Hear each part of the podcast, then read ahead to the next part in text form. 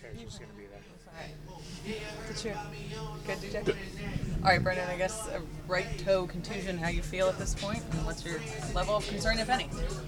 I mean, no concern. We, we got to go get it checked out, and you know, everything looks fine, looks okay. It's just a little sore, and you know, it, it didn't make sense for me to try to make it any worse. So, no, I, I feel like postseason game or you know something that's later in the year, I, I'm still in there, but you know, it, it just made sense to take precautions tonight. Was there a moment moment it happened on, or did you feel it before the game, or? or I mean, I, I, the foul ball, I, I fouled it off the off my foot and felt it kind of immediately, but you know, in, the, in that rush of the moment, kind of thing, it really didn't really kick in until we were in the field, and I tried to sprint, and then you know we kind of took uh, took the steps from there.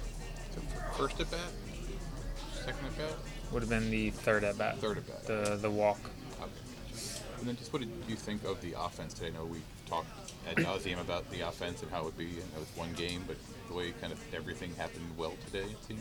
Yeah, no, it's just kind of what we what we want, and it's it's good to see everything kind of come come together like we have planned it to be. You know, we've talked about it all spring. We've talked about it the whole off season. You know, we get our guys back healthy.